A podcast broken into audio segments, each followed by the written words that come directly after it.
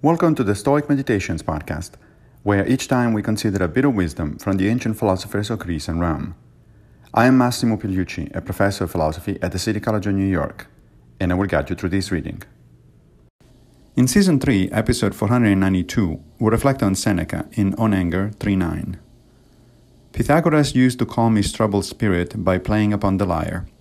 Green is good for wearied eyes, and some colors are grateful to weak sight, while the brightness of others is painful to it. We ought to avoid bodily weariness, for it exhausts all that is quiet and gentle in us and rouses bitterness. Hunger also and thirst should be avoided for the same reason. They exasperate and irritate people's minds. It is an old saying that a weary man is quarrelsome. Seneca here engages in very practical advice for anger management, the sort of advice you also find on the website of the American Psychological Association. And, at least according to the APA, these simple precautions actually work. To summarize, first, you should identify activities that calm you down, like Pythagoras playing the lyre, and engage in them when needed.